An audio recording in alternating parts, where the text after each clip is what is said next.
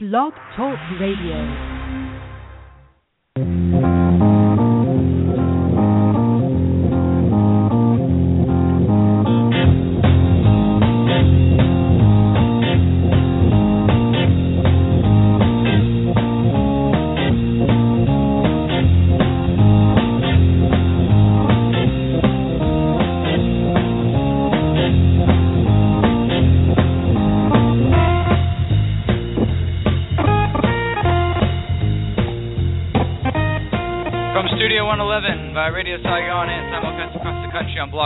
Radio and later BFlood360.com. This is Fanatic Radio, America's premier sports music program presented by 1-800-Flowers.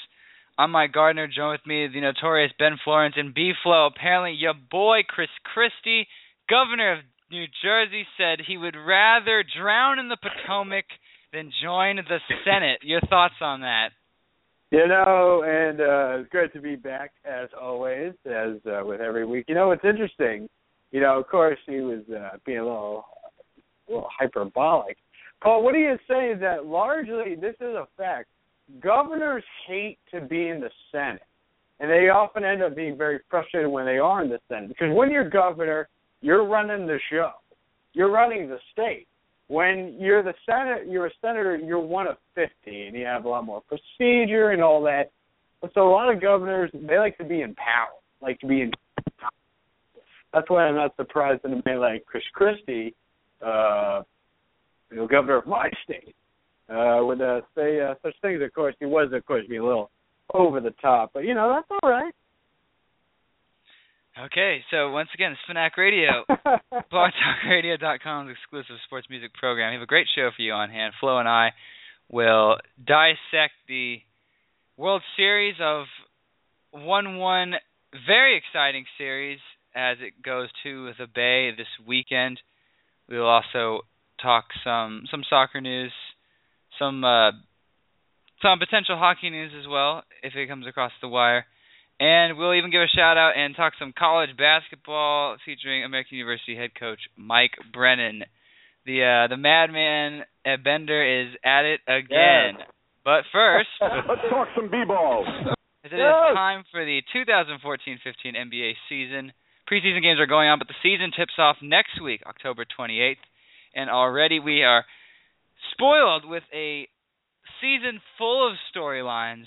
But the immediate one is this this new big three. No, it is not Miami. No, it is not Boston. It is the Cleveland Cavaliers. As Kyrie Irving over the summer was just happy to return uh, with his Cavaliers team. Then he gets the word that if uh, European EuroLeague coach and former and uh, Russian national team coach Dave Blatt will be taking over. So a guy who knows how to run a good offense, a high-scoring offense, as we've seen him with uh, Maccabi Tel Aviv and CSKA Moscow, joins the coaching Ooh. staff. Then lo and behold, as Flo and I tracked it down over the summer, LeBron James and Kevin Love joined the Cleveland Cavaliers. And here's LeBron back in media day when he was first announced, re-announced as a member of the Cavaliers. feels good. It feels right, and I'm happy to be back.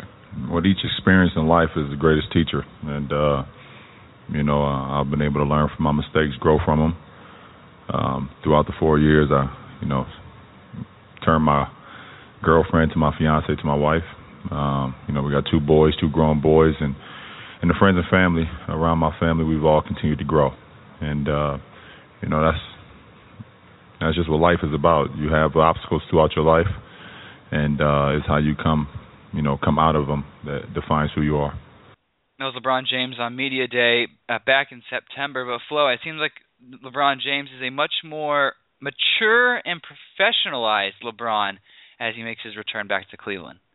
Absolutely, and as you've noticed, they haven't had the whole big pop in circumstance where they're going to win the one, not one, not two. We all remember that, and, we- and that's part of the reason that, you know, every, everybody looked at the Miami thinking that it was so over the top, and they were and they were so hyperbolic themselves that they were going to win the seven rings.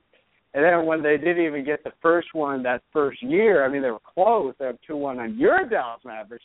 They Mm. couldn't get it done, and so it, but you know that's so I think LeBron learned from that, and I think what's also different now is that Zach Lowe made this point last night in the uh, the Grantland Basketball Hour. LeBron's now the big three.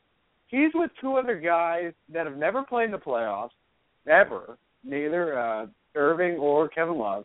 They also don't play defense. When he joined Miami, Dwyane Wade was still uh, one of the top like five players in the NBA, and he had led a team to the title. Chris Bosh had gone to the playoffs in Toronto. So, but when you look at this team, uh, so yeah, so definitely LeBron has matured, and when he said from the get go, you know, we're not we're trying to win the championship. Obviously, when you put a three together like this, you're trying to win a championship. But I do appreciate LeBron taking a step back and not going, you know, we're going to win all these championships. We're going to win it every year, because as he knows, you know, these teams are built on paper. We remember, you know, a lot of so many people were excited for that Lakers club with Nash, Kobe, Dwight Howard, and they barely made the playoffs. So not every super team ends up winning a title. Even uh, the Oklahoma City Thunder had have had great rosters in the past, and they've only made one final.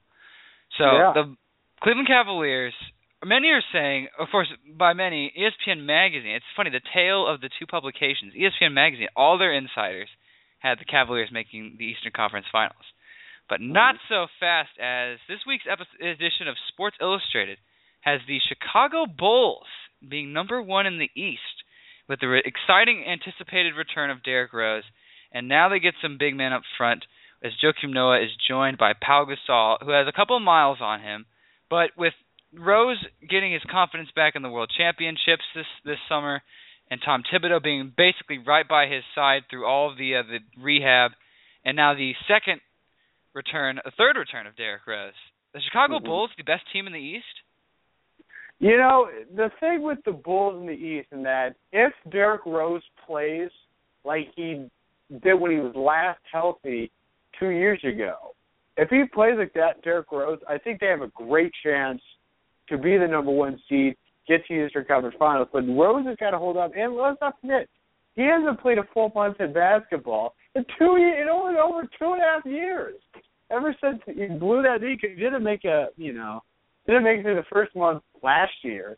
So that's a long time for him to where he's been consistently healthy. This, of course, is this is a very strong Chicago club, but it's going to be powered, and you know they're only boasted by Gasol, but they're going to be as go as far as Rose can take it. If Rose is healthy and playing like the player he can be, and he has been when he won the MVP, this is a team that's going to give uh, Cleveland a whole lot of trouble, and vice versa, but also I think vice versa going forward. If Rose is healthy, this could definitely be an Eastern Conference or an Eastern Conference championship team. Because the only the only downside with the Cavaliers is obviously what will happen at center. Because Love's playing power mm-hmm. forward. It's it's a back and forth between Tristan Thompson and Anderson Varejao, which Coach Dave Blatt said Varejao will start on opening night. And then the other is the is the uh, the second guard. Irving is very good. You know, he's best best player uh, at the World Cup, MVP of the tournament. Did fantastic for for Coach K. But Irving, his shooting guard is Dion Waiters, who only has a few years under his belt, and he is going to be the Mario Chalmers of this Cavaliers team, the guy that will you know make the mistakes in crunch time, and then LeBron will immediately go after him. He'll be the scapegoat, so he'll always be playing timid and under pressure. The Chicago Bulls, there's not really a guy like that per se. And one, it's coaching because Tom Thibodeau has been with the team for so long. He's he's established that defense is first, and as as you mentioned, Flo, the Cavaliers probably will not play defense. So this mm-hmm. is a Bulls team that will grind it out.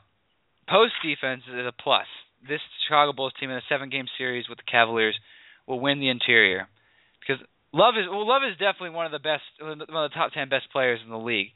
His Absolutely. ability to shoot from the ability to shoot from the perimeter and his consistent go get it attitude to get you know twenty and twenty when he was averaging you know when he was averaging that for a few weeks couple of years ago before he had it. But but Love and Gasol to pair them both together are both injury prone. Love is yeah last year was his first full season back from his knee injury and Pau Gasol has always had trouble with his back and and weak ankles.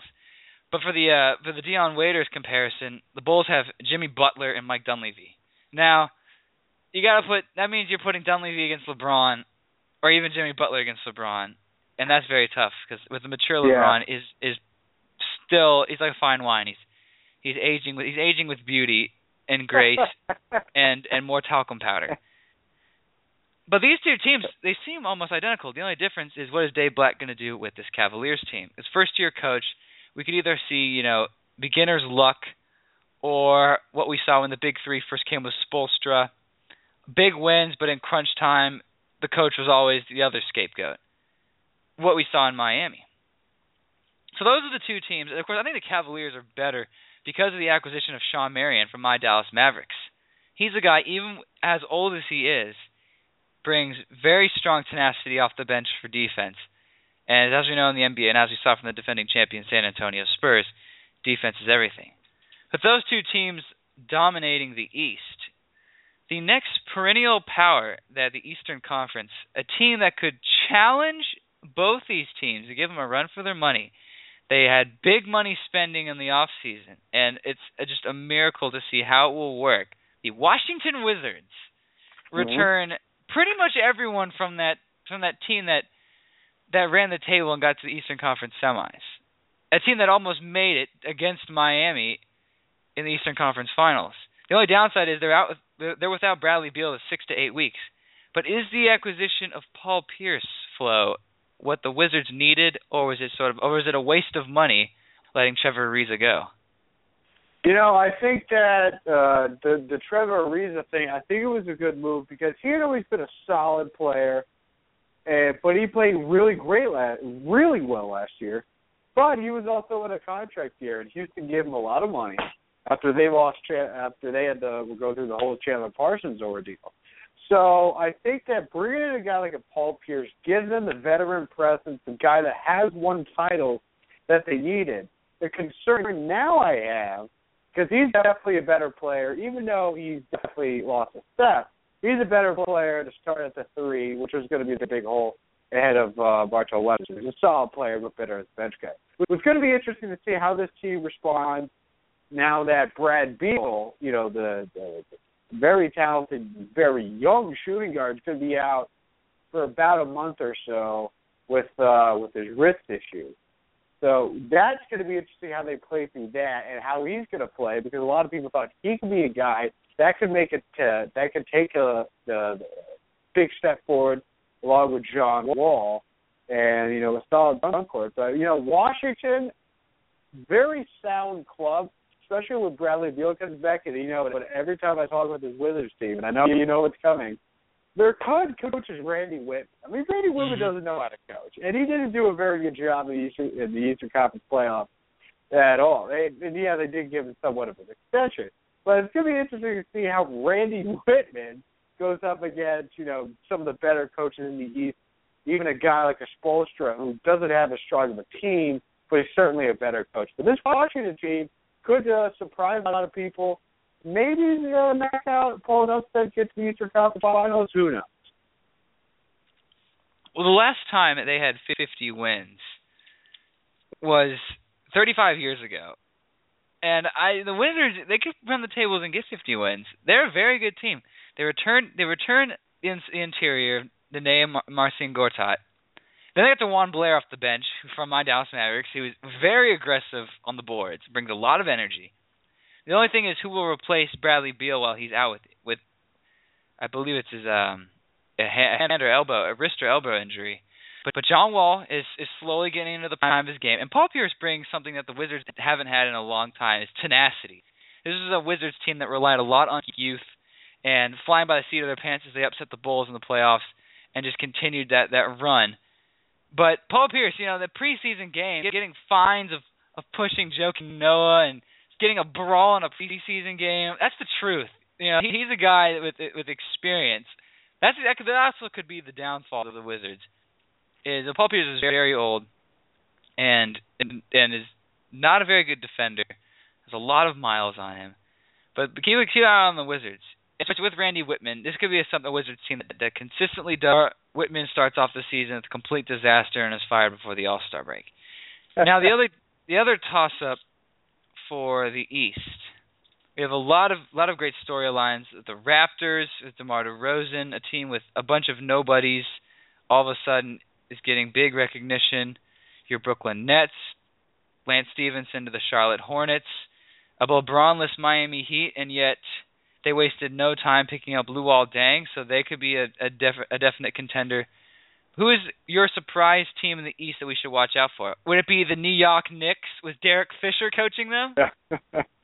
no, it would not be the Knicks. Uh, you know, looking at surprise teams in the Eastern Conference, a team that I don't think is uh, uh, I think it. Well, I, I don't know if they're really surprised team. I think this Toronto club, very solid all around team. They're starting five: Lowry, DeRozan, uh, Terrence Ross, Amir Johnson, and a guy who I think is really could very well have that breakout year, center jo- Jonas Valanciunas, mm. uh, or whatever Charles Barkley pronounced him as. But um, this is a very well-rounded club that play good defense. They can score. DeMar DeRozan took a step forward and beat that leading scorer. Kyle Lowry was great last year. So this is a very balanced Toronto club that where I could think they can maybe be an Eastern Conference uh, final sleeper. Another team in the Eastern Conference I think that, could surprise, and it, it's going to be interesting to see how this team goes is the Charlotte Bobcats, who surprised a lot of folks getting to the uh, you know seventh seed last year. They because they played tremendous defense largely the same unit. Now they add the mercurial but very talented Lance Stephenson, who gives them a good creator. Uh, it's going to be a, that's going to be a fun uh, backcourt. Him and Kemba Walker, and you know Al Jefferson is back down low, and which and there's a lot of hope around Michael Kidd Gilchrist, another New Jersey guy, but his jump shot has been an absolute abomination to basketball. A lot of it looks like he's completely reconstructed his shot, and he actually I've seen some video of it. His jumper actually looks like an actual jumper. So Charlotte, I think, is a team. I don't know if they can make the Eastern Conference Finals, but considering where that franchise has been, you know, did I did I refer to them as the Bobcats because they're the Hornets now? I'm still for some reason Are I'm the still Hornets. struggling. Yeah, they are the Charlotte Hornets, and so uh, if I said Bobcats, then I'm just a I'm just a Mongo. But uh, yeah, It's it's, it's Flashback Friday. absolutely, absolutely. Who is your team in the East that uh, is going to fall? Is a Paul Georgeless Indiana Pacers really enough of an impact to predict them either an eight seed or out of the playoffs? I think that uh, Orlando, this uh, pardon me, Indiana club is definitely going to be out of the playoffs. The pro, I mean, the, for them, I think the high is the eight. They not only do they lose Paul George, their best creator offensively. They don't don't forget they also lost Lance Stephenson, who yes, he probably wanted out. He was their second best offensive creator. You're looking at a team now. You look at the starting lineup, and they're going to have to focus around Roy Hibbert because if you look at that lineup, their leading scorer may be Rodney Stuckey. I mean, just think about that. And Roy Hibbert was atrocious after the All Star break and was very inconsistent in the playoffs. So, and I like Frank Vogel, and the team's hope is that I think David West is a good player unless they move him, which could happen. This is a team that's going to probably not be able to score more than 85. So they're going to have to play really physical, really strong defense, and they do have the ability to do that but they're, they're not going to be outscoring anybody. So I really think that they should be happy with an eighth seed uh, uh, eighth seed peak, if you will. Hmm. What about your Brooklyn Nets? The only big change is no Paul Pierce. Is that enough to keep them sort of at the at the gutter of the playoff spot? You know, uh, and they also would, will be key for them is that one of their good creators was uh, Sean Livingston, who also left as well. Brooklyn, I'm, and I'm very happy after the whole Jason Kidd fiasco. The uh, the Nets brought in a very good coach, Lionel Hollins, who preached defense, and apparently he's excited to work with Brook Lopez. That'll be an interesting if he can mold Brook Lopez into more of a physical, uh, defensive big man. But you know there are some pieces there. Mason Plumlee uh, showed some promise last year as another big, but you know it's going to come down to Deron Deron Williams and his ankles and he's had surgery, and there's high hopes for him, as well as whether KG can actually still play, and whether he has any quickness left to, to play the four spot, which is what looks like they're going to do. I think they can be the bottom playoff team. peak is probably like the seven seed. Not not a great team, but I think in the bottom of the Eastern Conference really isn't it very good. I do expect them to be in the hunt. Yeah, I think the next. I think the Nets are the my surprise team in the East.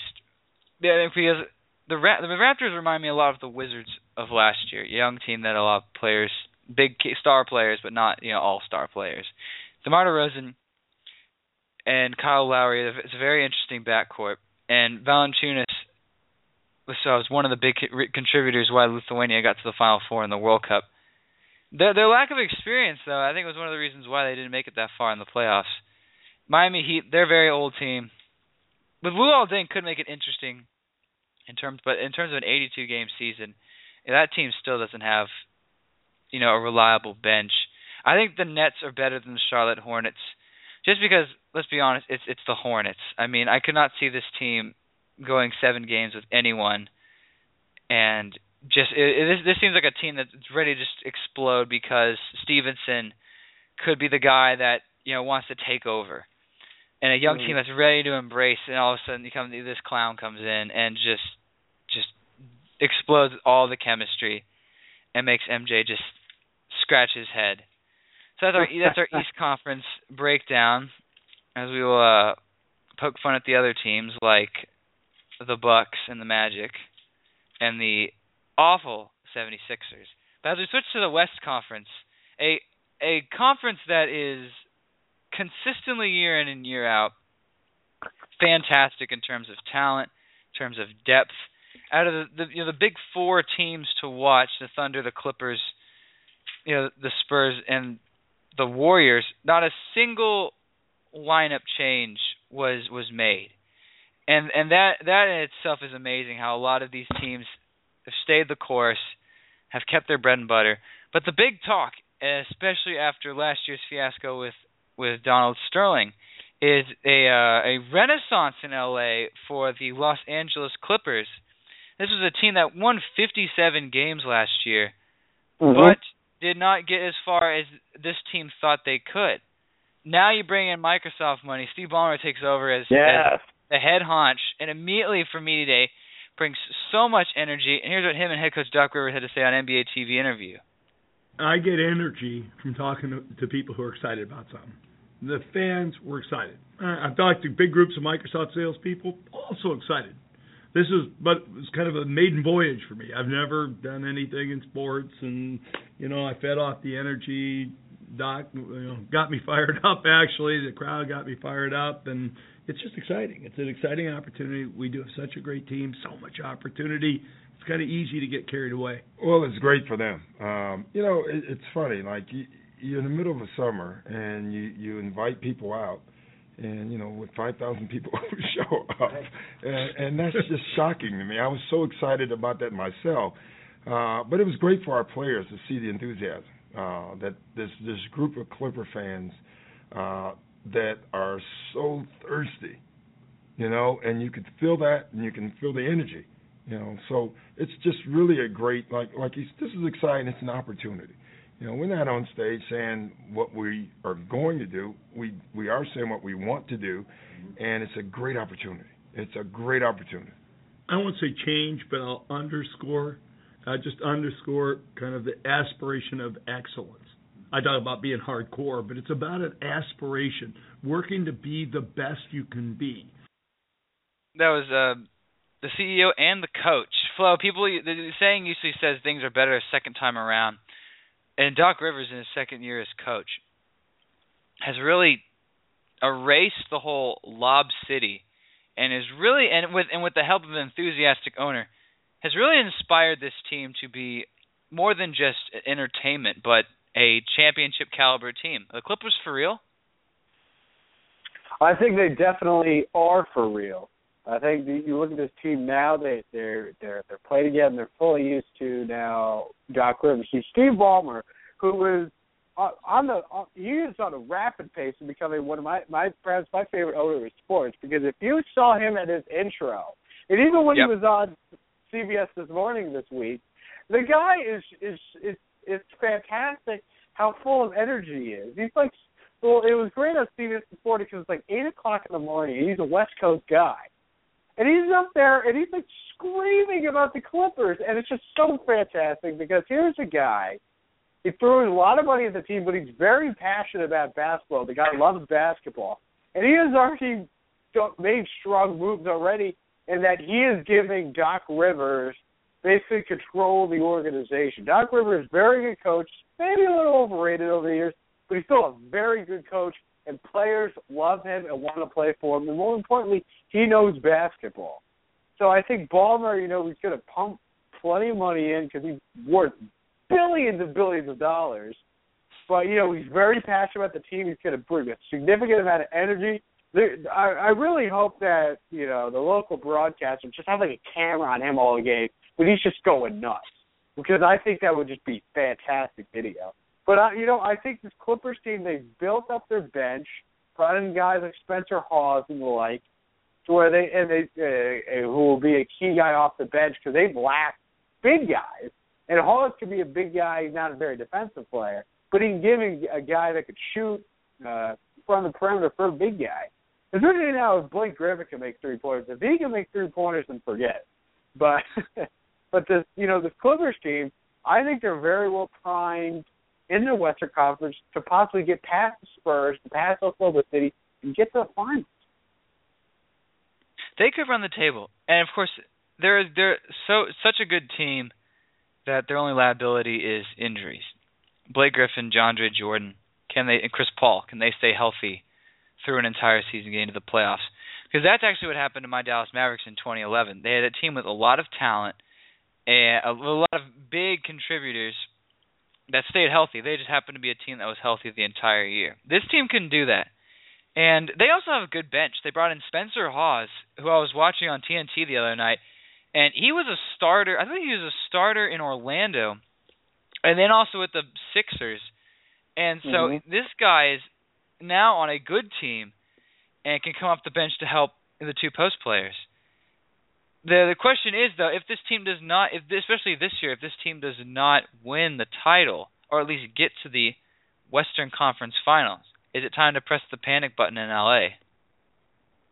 You know, I don't think so yet. I mean, both Paul, both Griffin are still pretty young. I mean, Paul particular. I don't think. Well, it depends on how they go out. If they go out in the first round, then yes, there's some. I guess some time to panic. But but if they get to the Western Conference Finals, I think they'd be fine. Uh, even if they don't win it, I think Ballmer is. You know, you always you have owners that want to put their imprint on a franchise. And that's why you'll see owners like for example, Vivek Ranadive in uh, Sacramento, I'm probably botching his name. He came in and he wanted to make big splash, and that's what new owners want to do. I don't know if that's going to apply here with Ballmer because I think he, he realizes because he's given Doc Rivers basically the ability to he's running the organization now. So I think that now he's put confidence in Rivers, and of course it's only Doc's second year. So Mm-hmm. and I don't think time is necessarily running out for them because Oklahoma City, you know, they've got their issues now with Durant out for the first month. And then San Antonio, you know, we didn't say about this, but and we've and I feel like we've been saying this for about like ten years now. But this team is not going to stick around forever. so even the Beatles had to break up at some point. So I think that you know I think that definitely they want to get to a title, but I don't think that it's a necessarily a failure if they don't make the finals this year.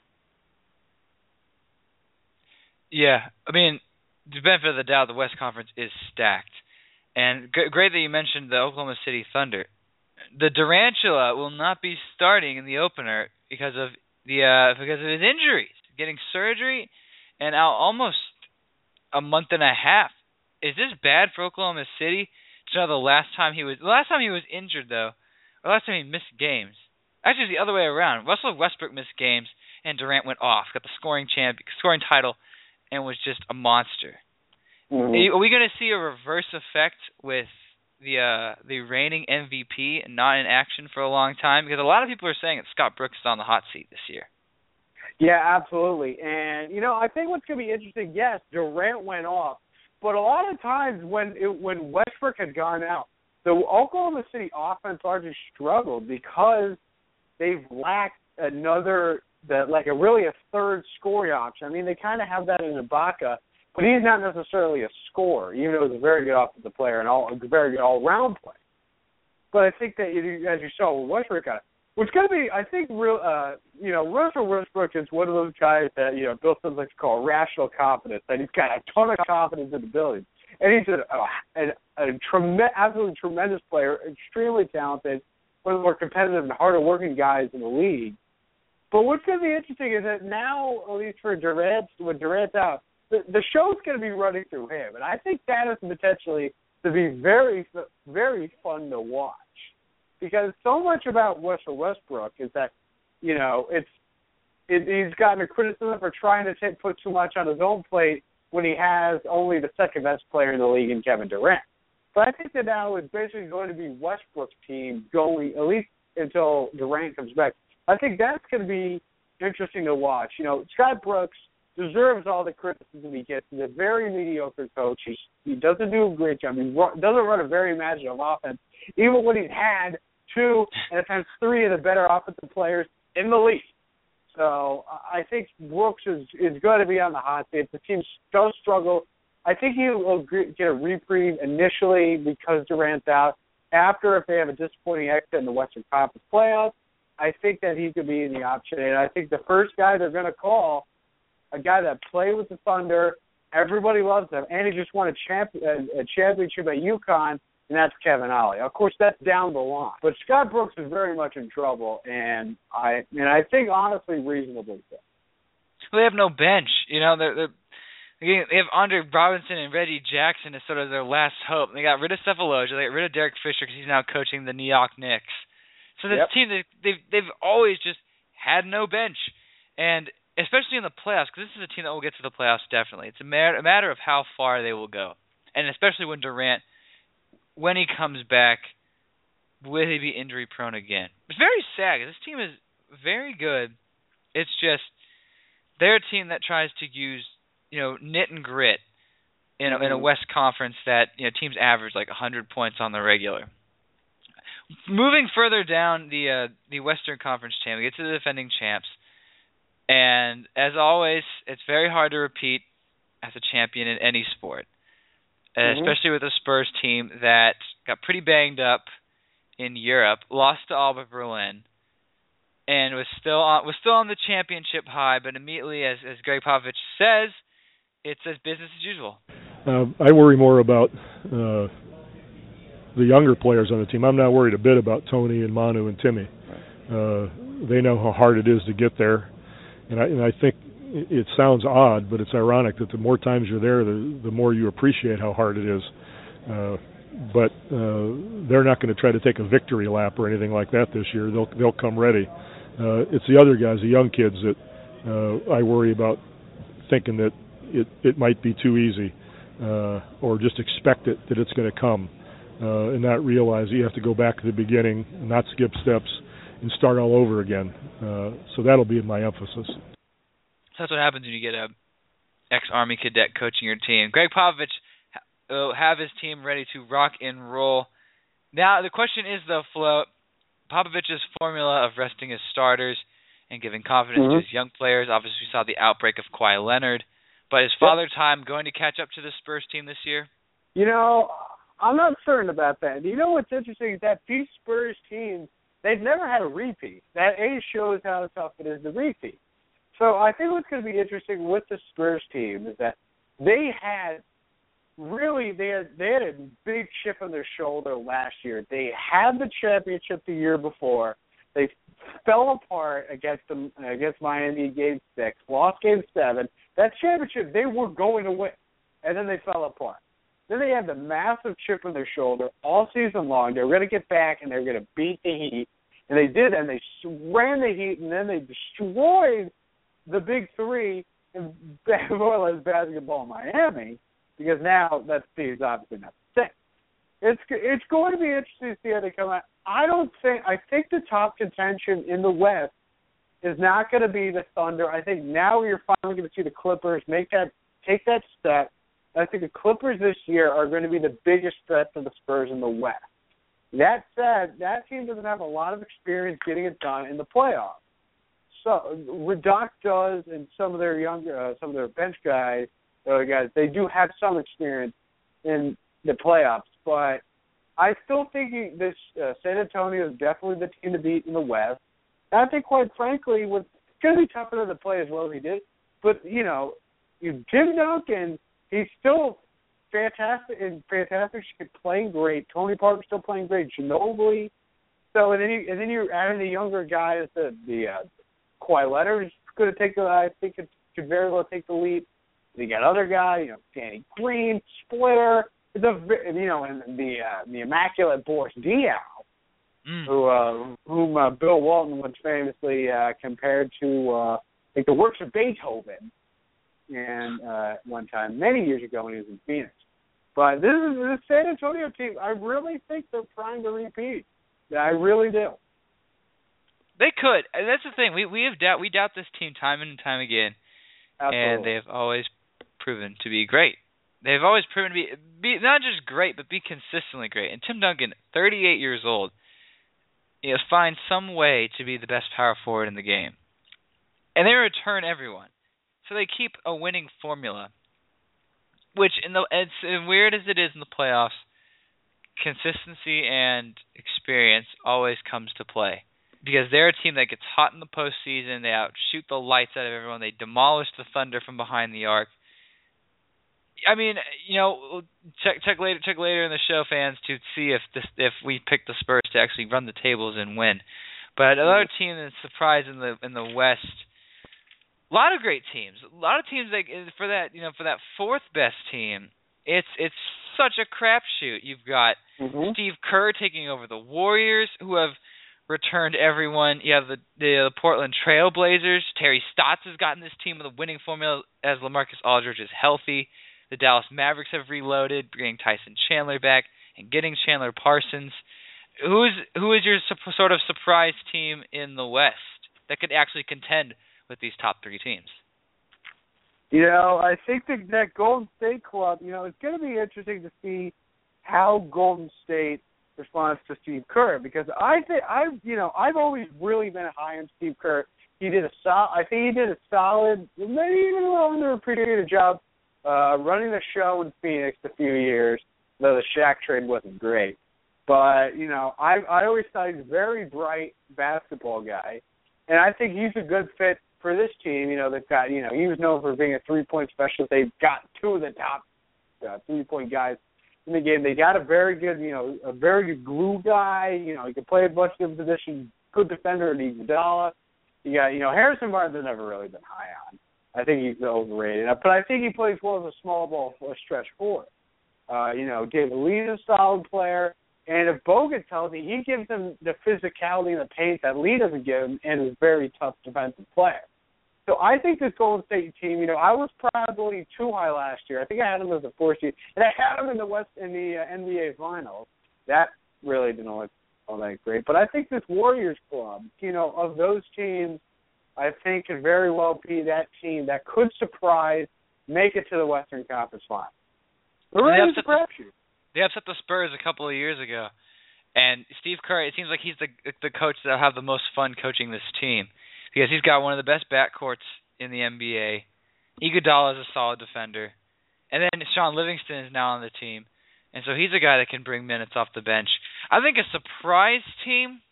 I'm not gonna say they're gonna win the West, but a surprise team that I don't I don't think a lot of people are giving credit is the Houston Rockets. Now Mm. Kevin McHale is also said to be on the hot seat because you know how will he how does he handle Dwight Howard and and you know the whole thing of Hakeem Olajuwon wants Hakeem the Dream wants to make Dwight Howard the best post in the league, which you know next to Tim Duncan, Dwight Howard is one of the best post players in in the Western Conference in terms of you know just raw talent and skill. Mhm. Now they get Trevor Ariza, who when I, I saw this team play the Mavericks in a preseason game, and Trevor Ariza, you know, got like 12 points in the first like two and a half minutes. So he he brings so much. The only their only problem is is the bench.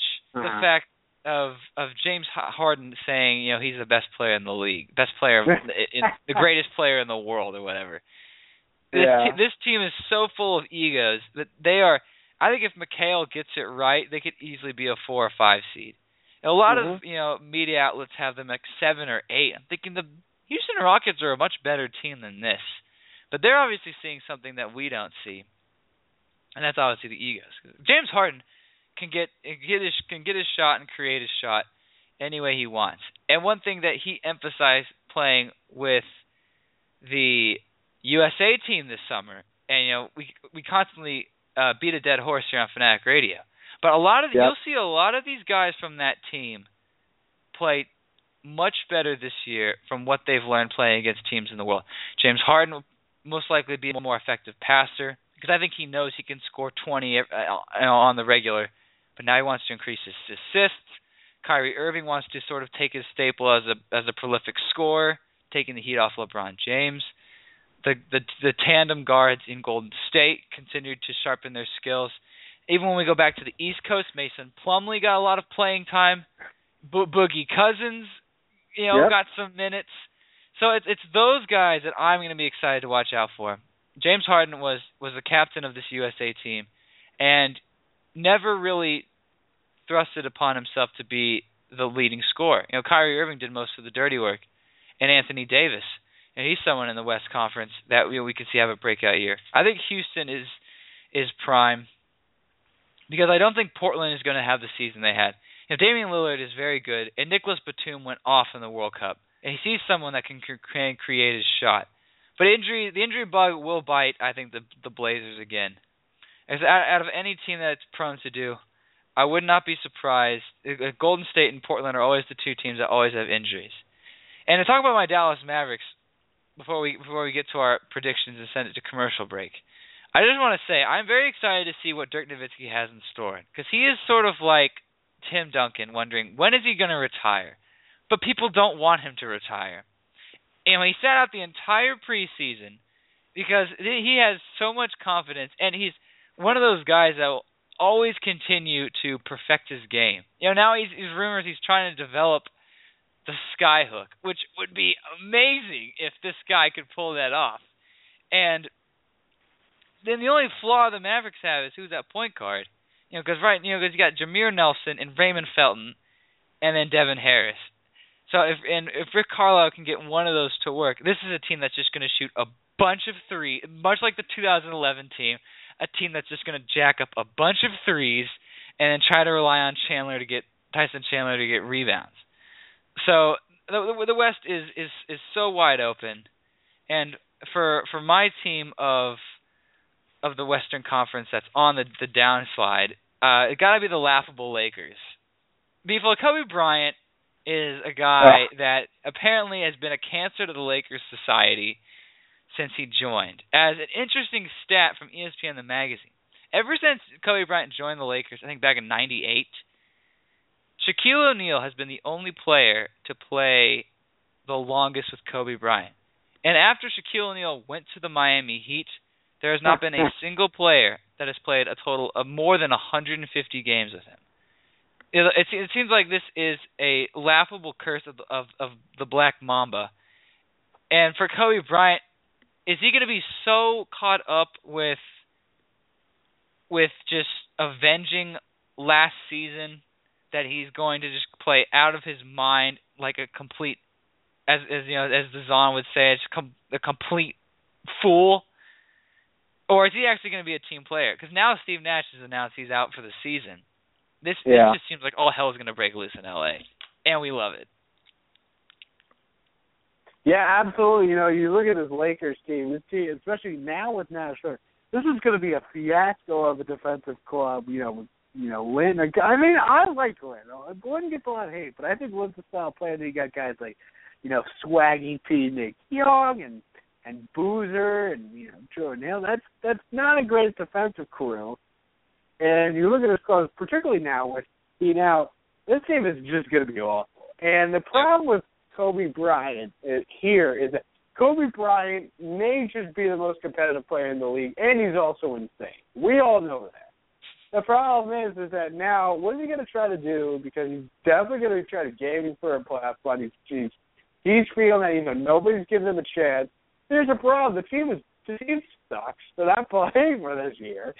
So, I mean, I was going to be interested to see what he does. Will this be a year like uh, those when he endured those atrocious Lakers years when they had you know all those all those clowns like Smush Parker, his boy Smush Parker, and Kwame Brown, and all those guys.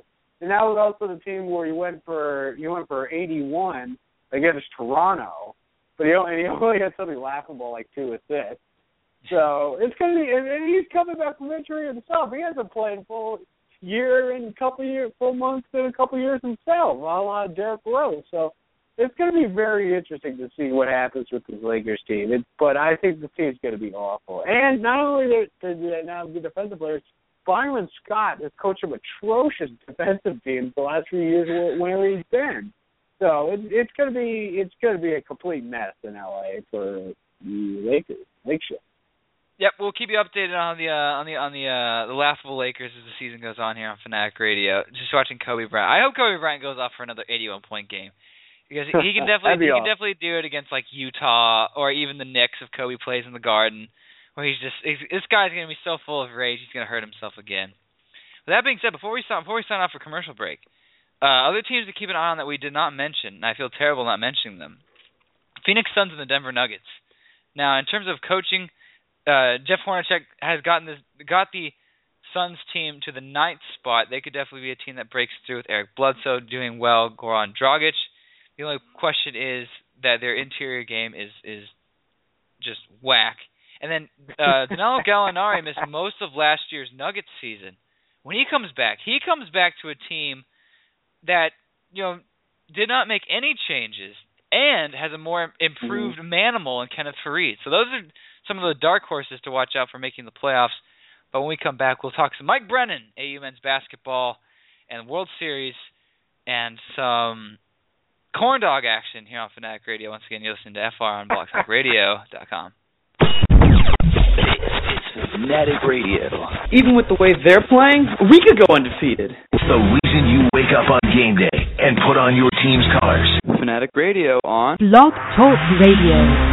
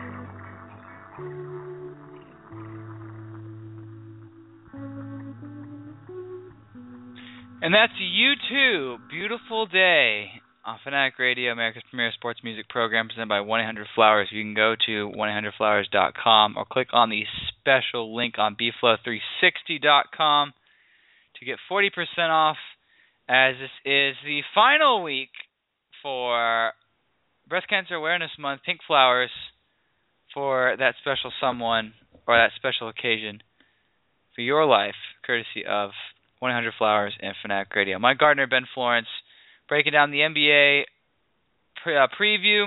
Season tips off October 28th. A lot of great storylines. The uh, new and improved Cleveland Cavaliers, featuring one of the most dynamic players in the world, one of the best players in the world, and according to FIBA World Cup, the best player in the world. And for the West Coast, we have not he's not Mark Cuban, but he's Mark Cuban esque. Uh, Steve Ballmer takes over the Clippers and immediately brings so much excitement to a team that pretty much already had excitement. But those are the big storylines to look out for in the NBA. Check us out the podcast on iTunes, bflow360.com, and our Facebook page. We're constantly posting the episodes. Time for our today in sports history. As Eileen, instead of bringing us a audio soundbite. She wants us to plug the blog. Her blog, Today in Sports History 365.wordpress.com, is bringing you on October 23rd, 1993. Toronto Blue Jay Joe Carter became the second player in Major League Baseball to help his team win a World Series with a, get this, walk off home run and an 8 6 victory over the Phillies. So, how about that? Go to the, and we'll post a link on our Facebook page so you can check out that walk off home run. I of course this could be easily a series that it does that flow. The World Series goes one one to the Bay, yep. and we saw the Giants take control in Game One, but the resilient Royals struck back in Game Two, and of course, I said the Royals will win it five or six. Is this the time when the Royals just go off and totally take advantage of San Fran on their home field? Uh, you know, it's going to be uh, very interesting to watch because you know San Francisco had such a dominant win in Game One. Kansas City, however, bounced right back. So, but you look at this, uh, who uh, you look at these uh, matchups. It's going to be key for Kansas City to win tonight. If they don't win tonight, it's going to be two one going into Saturday going yeah, then it'll be uh, just Justin Vision Vargas, Justin Vargas, Jason Vargas, because Ryan Vogelsong on Saturday. That's night. Jeremy Guthrie, Tim Hudson. Sunday, James Shoes, really struggled this postseason. Hasn't looked that strong at all. This Madison Bumgarner's been fantastic. I really think they got to win tonight. If they don't win tonight, I think Kansas City can be in some trouble. And I don't think that I think that they very well may not get the series back to Kansas City, although I think they will. I think they'll lose tonight, win tomorrow, lose Sunday, and then lose uh, Tuesday. Uh, Giants win in six. So, but it's going to be key, I think, tonight because they do have some momentum. If you believe in momentum from the win, game two, but they really got to build on it tonight. That was a big win. Of course, that game is uh, tonight, 8 p.m. on Fo- Eastern on Fox and then also Saturday, 8 p.m. as well on FOX. Uh, but with the Royals, though, that game too, it's a definite. It was a definite staple of what they've done all postseason. I was actually very sad that they lost game one because I, I thought this team could just just sweep and beat everyone they could in the postseason. Mm-hmm. But but Salvador Perez and um shoot, guy the guy's name is escaping me. Anyway, though this this is the series where the guys that were um their all star selections are really starting to take shape. But for the Giants, Uh-huh. we've seen Buster Posey do well, well, we've seen Hunter Pence do well. So it's the now we're starting to see the Giants role players and stars play better than the Royals. Of course, the Royals have been absolutely fun to watch, and it should be a great weekend of baseball. Of course, Mhm. it's also be a great weekend for some college football. As last week we were lied to by the college football gods of good games. The only good game really was Oklahoma, Kansas State, and Notre Dame, Florida State, which Tyler Tomea ripped all his hair out after the pass interference call, possibly costing the Gold Domers a chance at the college football playoff. As now we roll into the next week, and game day is this weekend at LSU. Take on the Ole Miss Rebels, who managed to survive. This team, this Ole Miss team, as much as we've ragged on them, thinking that they're going to be the first of the undefeateds to lose, have one of the best defenses in the country.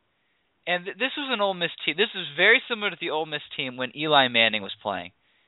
They were a team that was a defense that was just tenacious, blitzed constantly. They have great de- a defensive front, but of course, Les Miles the other day basically said, "I will enjoy, I will enjoy preparing for this game, get the team excited. It's on time." You know, he even encouraged his fans to say, you know, bring food because we want you to stay late. And even took a Mhm. jab at your girl Katy Perry, saying, if you're at Tiger Stadium on Saturday, please capture the air and send us a smell sample. We need to settle the corn dog issue immediately. Flo, is this the game Ole Miss loses as LSU basically has nothing to lose?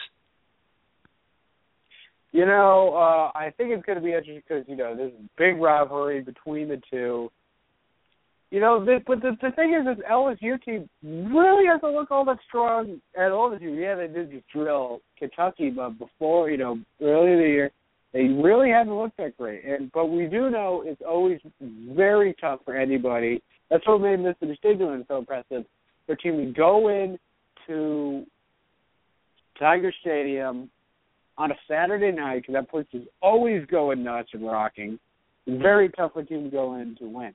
I think Ole Miss is going to win that game, but uh, LSU I think could make it interesting. You know, speaking of making it interesting, you know, I want to give a shout out to my boy uh, Marlon Kraft performing Yes. tonight in the tavern with part of a Lyrics Feed America tonight, nine o'clock to eleven, along with some other folks. Free entry along with non-perishable food items. I'm gonna have to figure out find some non-perishable food items to bring.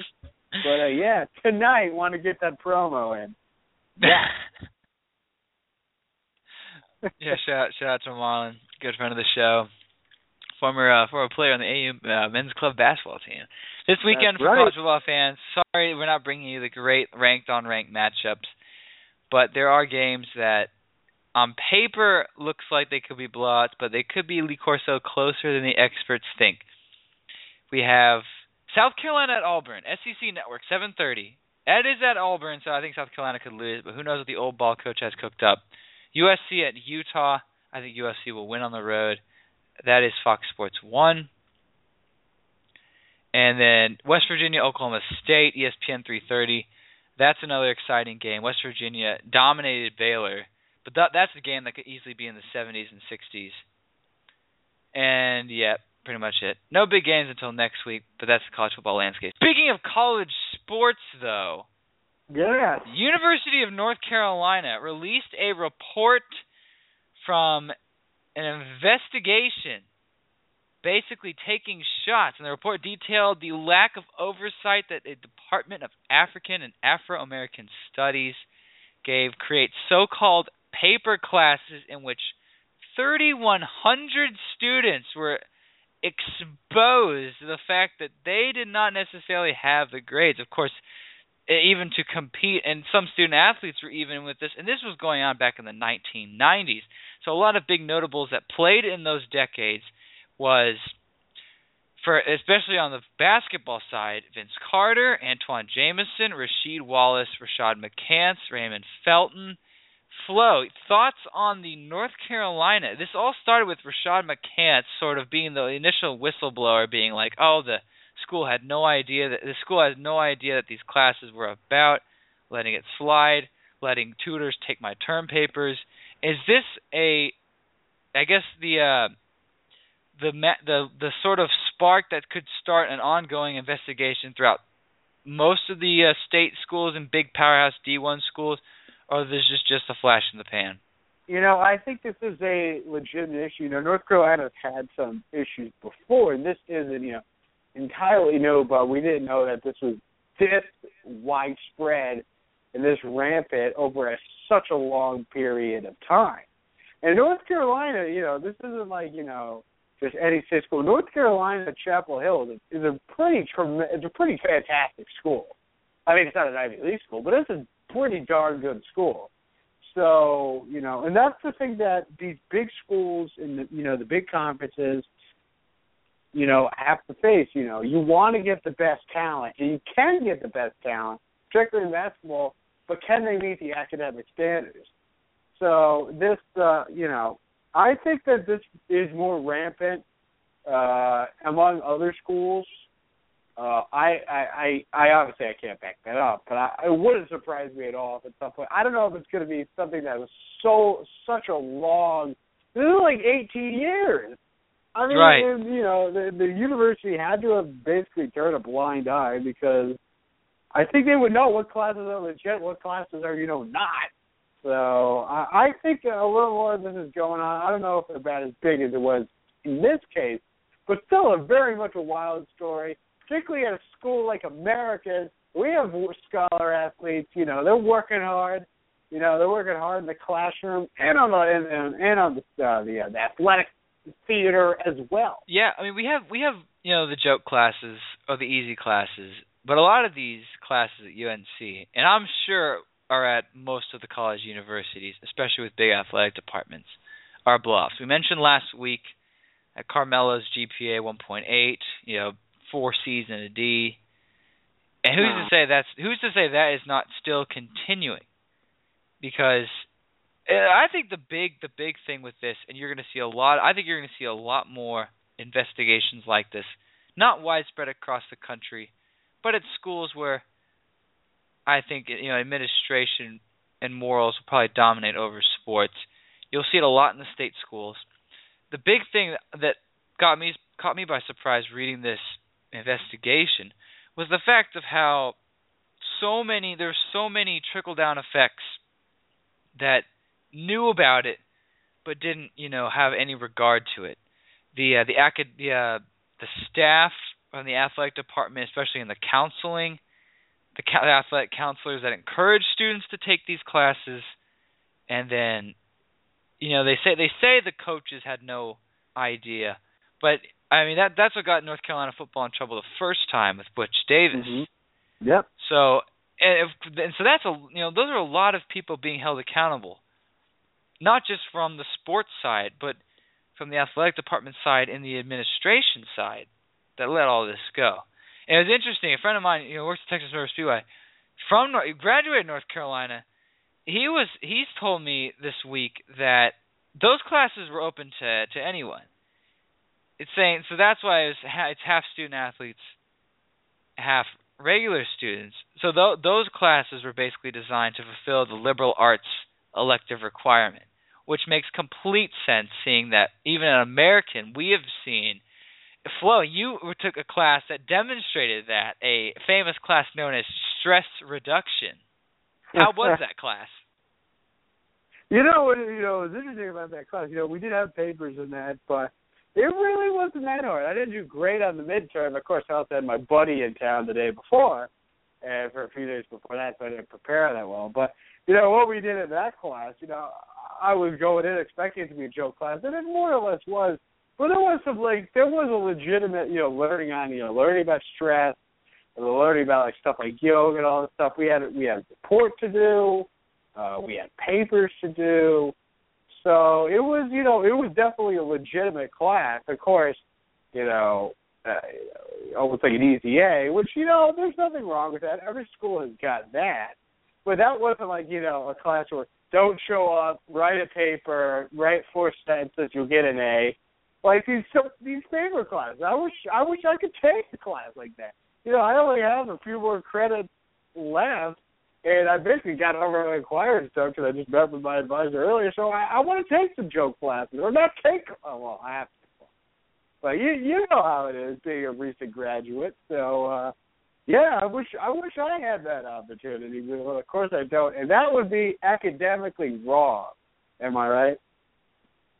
Yeah, I did take a fantastic volleyball class, though, coached by American University head coach Sarah, assistant coach Sarah Bernstein. The volleyball team, knock on wood, currently undefeated in the Patriot League That's as right. we speak. But speaking of the Patriot League, the B Flow did some fantastic investigative journalism as our attempt at a midnight madness, or more like a midday madness, kicked off Mid-morning last week. madness. Mid morning madness. American University men's basketball team, preseason number one. It's amazing what a year can do. As we were in the gutter in the Patriot League last year, and now the Patriot League is, to quote the proverbial hip hop phrase, on our nuts. As we're number one preseason, Pee Wee Gardner made the first team. Here is the boss, Mike Brennan, at the Chalk Talk.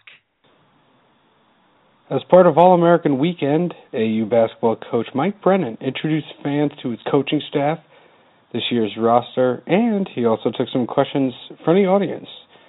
Such questions included what the starting five looks like for next month's opener at Temple. Five for the first game. Uh, that, that's sort of to be determined. Uh, that's sort of to, to be determined. Um, our, our, center spot is sort of the, I wouldn't say the question mark, but we're just trying to figure out what to do there. Uh, and a lot of guys can play center. Uh, so you got three guys over there that can all play. All right, that can all get us quality minutes. And even number uh, 35, uh, JD, he can, you know, get, play the center spot. So just finding the right combination is what we're sort of doing right now. Wee and Show for starting. So, and we'll figure, and Justin, and we'll figure out the rest, uh, of after that. The competition from the Patriot League. I don't think there's a bottom half and a top half. Top half and bottom half. Um, any team can beat, you know, any other team any night. Um, mean, Lafayette has everyone back, Army has everyone back. Uh, those good. Uh, Lehigh played a bunch of young guys last year, so they're all, you know, sort of veteran sophomores now. Um, Holy Cross obviously has a lot of guys back. there. Malcolm Miller, one of the most sort of dynamic players in the league. Uh, Worth, Worth Smith, uh, Davey. You know, there's not too many guys like him. Um, but I mean, every, you know, every night anybody can beat anybody.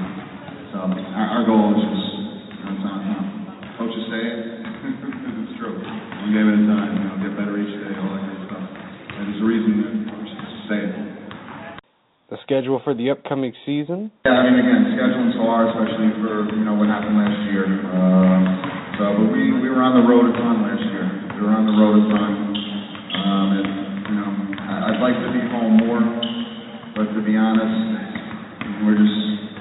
I think it's a good test. I think it, it gives you guys a chance to sort of be together a little more um, on the road, on the bus,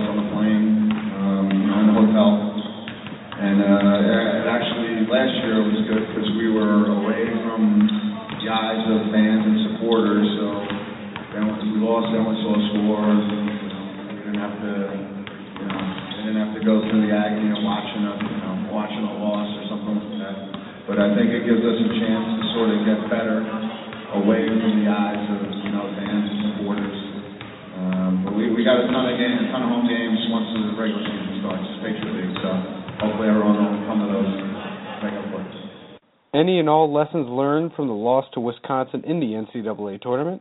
I mean, there's yeah, there's, there's a lot, a lot to learn, a lot to learn. Um, but to be honest, um, I mean, I'm just thinking about sort of going. I'm, I'm, I have the same thought process as I did last year. It's getting ready for the preseason, getting ready for our first game, seeing where we're at, getting better each day. Right, each team poses a different problem. Um, I mean, Wisconsin posed a lot of problems. All right, they had a bunch of pros. Um, I think the way they play, you probably don't hear maybe individual names as much. You hear Kaminsky, I mean, not Faze, I mean, they, they, Dekker, I mean, those guys are going to be pros. Uh, so they posed a lot of problems, and we were just overmatched. And, you know, but we were told the guys after the game that you know, I felt bad because I didn't want that to diminish from what they accomplished. and had a great year. You know, winning the championship, winning the Patriot championship on someone else's floor, going to the middle tournament. You know, we're for where we started, you know, together as a group collectively. All right, that was a heck of an accomplishment for this group. Um, so The fabled Princeton offense.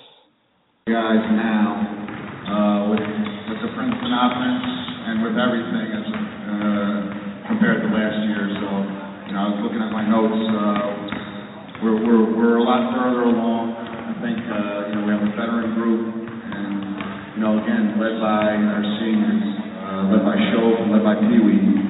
Um, you know the, the understanding all right, the sort of what to look for is there. It takes a long time to put stuff in, but sort of their grasping of it, their execution of it, the hardness of the cuts, um, you know, what to look for, set screens, all that stuff. We're we're much further along. Um, we were able actually to, to start defense uh, a little earlier this year, and I think most teams in the country you know, every coach said, ah, we're going to put the balls away, we're just going to do defense. And that's how most, I think most teams in the country start uh, their practices at the beginning of the year.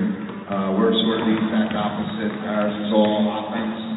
Um, and I think that offense is the hard, the thing that you got to, it's harder to get better at. All right, and it's the most important part of the game. I think defense, I won't say it's easy, easier to be better at it, but it doesn't require, require any ball skills. Uh, you don't have to catch or pass or shoot or make a shot. You just got to be in the right position and look around and care and be tough and um, competitive. So we, we do a lot of offense early on. Uh, remember, uh, JJ actually came back to watch us practice around this time, maybe a little earlier. He's like, uh, well, you guys are going to be good on offense. I don't know how you're going to stop anybody, though, because I don't think we did one ounce of defense when he was here. But uh, so that a little bell went off in my head. I said, okay, we better you know, at least uh, do a shell drill or something. Uh, so we, we started defense a little earlier, so it's allowed us to start defense a little earlier this year. As well as a question from AU superfan David Aldridge on how deep Brennan's roster will be this season. I can, to be honest with you.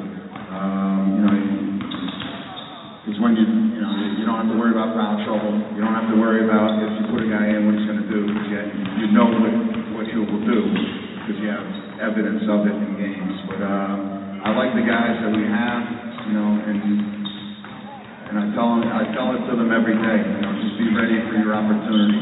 You know, I thought Charlie. You can always say it as a coach, and guys probably hear it all the time. But Charlie Jones was the guy who actually did it. Right? And it was just because of who he is as a kid, as a player. So he took advantage of every opportunity that he had, and that's why he was on the court. I think all our guys sort of seeing that know that, hey, like, I mean, Lang- Langdon Neal is not getting a ton of reps, you know, with the first group or the second group. But, the, I mean, he go, every single time I'm watching him and I notice it, he's going hard, he's, making plays, he's doing the right thing. So, you know, I tell them that we're going to play the guys that can help us win. And hopefully we can add to that group each year. You know, so I'd like to play. I'd like to press Wee and show these guys a little more. Patriot League defending champ American University Eagles back at it again. Flo, listening to the wisdom that Mike Brennan preached at Chalk Talk, it seems like nothing has changed. Yeah, you can certainly say that. I, uh, you know, I've noticed that to, uh, or noted that to other people. Yeah, virtually the same guy. You know, he wasn't, you know, overly cocky. You know, now the the preseason ranking come have come out. Yeah, he is, you know, in a flip job. We're not the preseason number one. I mean, what's that for you know returning so many guys, only losing Wroblicki, and that was actually one of the humorous moments. Was a young kid asked, "Where's Tony Wroblicki?" And, and Brennan like came out, like gave him a high five, I was like, "Oh, like loving the kid. It was hilarious. And apparently he was talking about how he's playing in Germany. Yeah, yeah. But you know, it re- there really wasn't that much of a change from when you, me, and your parents were here for All America Weekend last year when we watched it. Really, from when I was here watching it this uh, this past weekend. You know, a lot of a lot of the same. You know, nuts and bolts. You know, Mike Brennan. He didn't suddenly turn into you know he didn't turn into uh, most charismatic guy. You know, he's certainly not that. But you know, a little uh, you know work on the fundamentals. He said a little more about defense, and of course, defense was perhaps the strength of the club because they were so good at keeping games low and grinding out wins last year. So it's going to be interesting to see. You know, I thought it was interesting when he said uh, starting lineup is not set, and he mentioned the center spot. Didn't mention the four spot, but he mentioned the center spot. And you know, he only, and he said that there are three guys that are starters we all knew. You know, Pee Wee, Schoaf, and uh, Jesse Reed. So it'll be interesting. You know, because you have you know there's a freshman. Uh, you got Zach O'Connor. You got Panzer, the the, uh, the transfer out of uh, Nevada Reno. A guy that could also uh, give him uh, some different looks, be a big guy. Doesn't have a great inside game yet, but uh, you know can shoot really well from the perimeter. But you know it's going to be an interesting season, of course. Now the target's on Americans' back, including instead for the other way around. But yeah, a lot of same old, same old from uh, the great Coach Brennan this past day.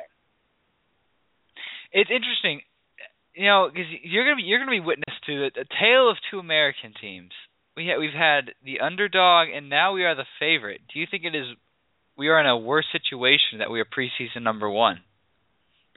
You know, I think it's potentially, and it's going to be interesting to see how we start the year off, especially once we get the Patriots play. Because I wrote about uh, for Amward uh, that you know this is going to be interesting this year. You know, because last year expectations were low.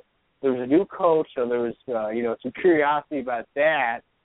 And you know, it was a it was it was it was a relatively veteran team, but it was also a team the year before that had a that had a pretty me- mediocre year last year of the uh, of uh, the yeah coach uh, Jones uh, tenure, Jeff Jones tenure.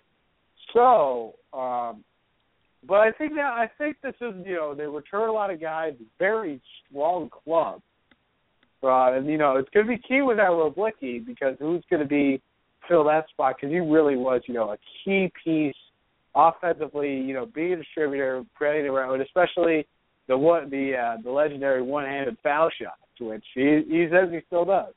So it's you know they definitely are going to have the target on the back, of course. Now everyone's coming after it.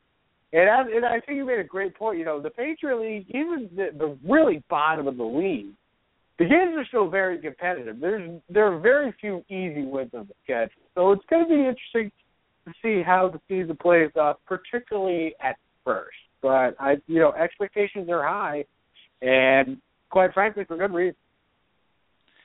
I think the only downside that American could have is, you know, Brennan said it the best. The bench. You know, who is coming off this bench? Because that because in the center spot in a in a conference that is so center heavy, that always is dominant from the outside in. You know, Wroblicki, as, as goofy as he was in the post with the one-handed foul shots, he led the league in blocks and was defensive player of the year, which just took everyone by surprise.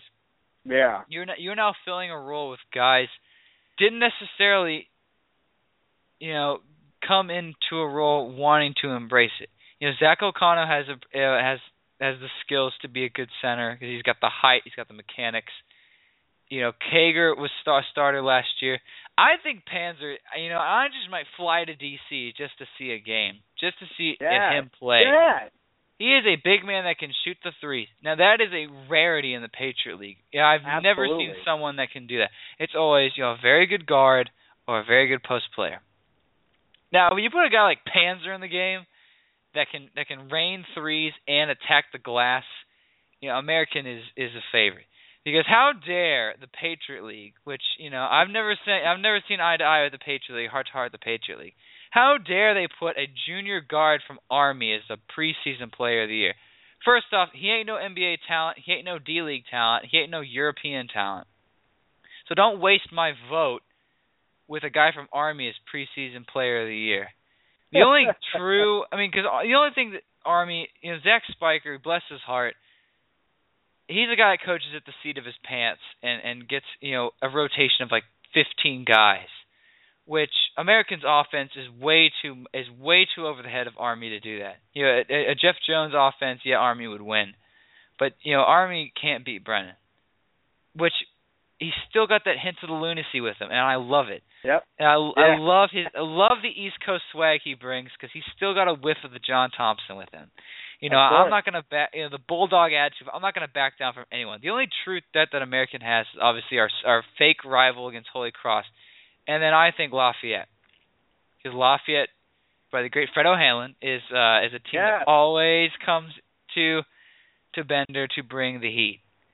And then you know Boston, not the same as their best player transferred. So it's wide as much as it is wide open. If AU can can figure out the post early, then this team is going to be fantastic to watch. And of course, I can uh, as I will be going up to Patriot League. Flo and I will be doing a Fanatic Radio live from DC sometime Yeah. in the 2014 calendar year. But Yes. if not, you can always watch the action on the the free Patriot League network. Much like you can get 1-800 Flowers, beautiful bouquet of roses, or tulips, or daisies. 40% off. Click the link on bflow360.com on um, this show's page, and you can get some beautiful flowers headed your way. Any final thoughts, Sure. Flo, before we end the show? You know, I want to give a shout out to you know, also we never made our NBA Finals predictions. A and B, I want to give a shout out. Sports Zone is back. Yeah, and I know the show that you love more than anything else. Beyond this show, of course. Sports Zone fresh episode. I posted it earlier today. It it it it's Sports Zone is back. That's all I can say. Check it out. Go to uh follow me on Twitter, you know, at people three sixty Facebook page, blog, all that jazz. But uh, yeah, Sports Zone is back, my friend. Who is your pick to? Who is your NBA Finals preview? Uh, I'm gonna go. Uh, I'm gonna be very original. San Antonio Spurs, Cleveland Cavaliers. I got the Spurs winning it all. So original. I think you know as much as the Cav- Cavaliers team is very good, but you know after reading Sports Mhm. Illustrated and, and sort of looking at the X's and O's, I could see the Chicago Bulls winning the East. Very just to the pick. just to the fact that interiorly, there's no way Anderson Varejao can keep up with you know because Joakim Noah just plays out of his mind. I think Tom Thibodeau emphasizes defense so much that the Bulls will win because Derrick Rose is going to come back, you know, guns ablazing, and ready to rock and roll. I could see Chicago, and then you know you can't you can't not pick the San. I think the San Antonio Spurs will make it back to the finals. Gregg Popovich finds some. I you know, I, you know he is one of the greatest coaches in NBA history because he finds a way. He has Of played course. the system. You know, the NBA can do everything. They can shorten games. They can fine him money for not bringing his players. You know, Popovich comes back and criticizes the Suns owners of putting them in a chicken suit, and yet you know Pop does not back down for anything. That'd be a fantastic finals. Spurs and the Bulls. That is my pick for the NBA Finals. But I think the I think a, t- a dark horse team like the like the Dallas Mavericks or you know or even the Golden State Warriors could make it interesting. But it all Mm. depends. That's why we get paid to be on the radio. Yeah. Of course, I also do want to give a shout out to uh, the soccer world, the United States men's national team.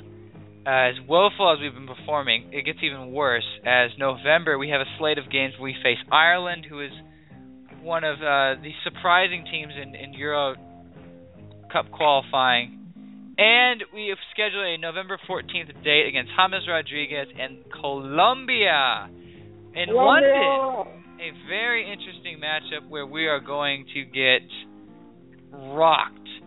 But yeah, those are exciting games uh, for the U.S. men's national team heading forward.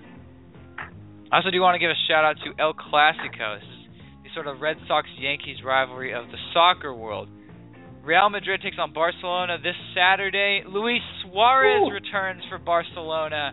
It'd be great to see him against Cristiano Ronaldo, who is just a few goals away from breaking the all-time Champions League record. And then you got Messi, who's going to break the all-time La Liga record. It's just going to be fight, blood, Yeah. and all in Spanish where no one can understand. That is this Saturday. But from all of us here at Fanatic Radio, check out bflow360.com for this episode, a special 1-800-Flowers deal. The podcast on iTunes and blogtalkradio.com slash Fanatic Radio. We'll be back next week after a wild Martinsville race to break down the chase as it goes That's to right. Tejas. Flo, I think you might be taking over the show next week because I'll probably be in Texas uh, TMS that weekend. You know, and not only that, it's going to be wild because I'm going to be coming to you live from the campus of the University of Missouri after I do four hours of their student radio earlier, and then I get an hour off, and then we're going to do Fanatic Radio for after. It's going to be a wild day. It's going to be a wild weekend as uh, me in uh, Central Missouri. How about that? Probably probably one of the not not a pretty great tourist destination at all. But hey, you know what can I say? I'll be flying into Kansas City. We're gonna I think we're gonna go to the legendary Oklahoma Joe's. Mm. And, You don't want uh, to. You don't want to miss. Flo- You don't want to miss Float's Halloween spectacular next week of Yes! Fanatic Radio. For all of us FFR, presented by 100 Flowers, the notorious Ben Florence. I'm Mike Gardner, saying, you know, we're not crazy. We're just fanatics. So long, everyone.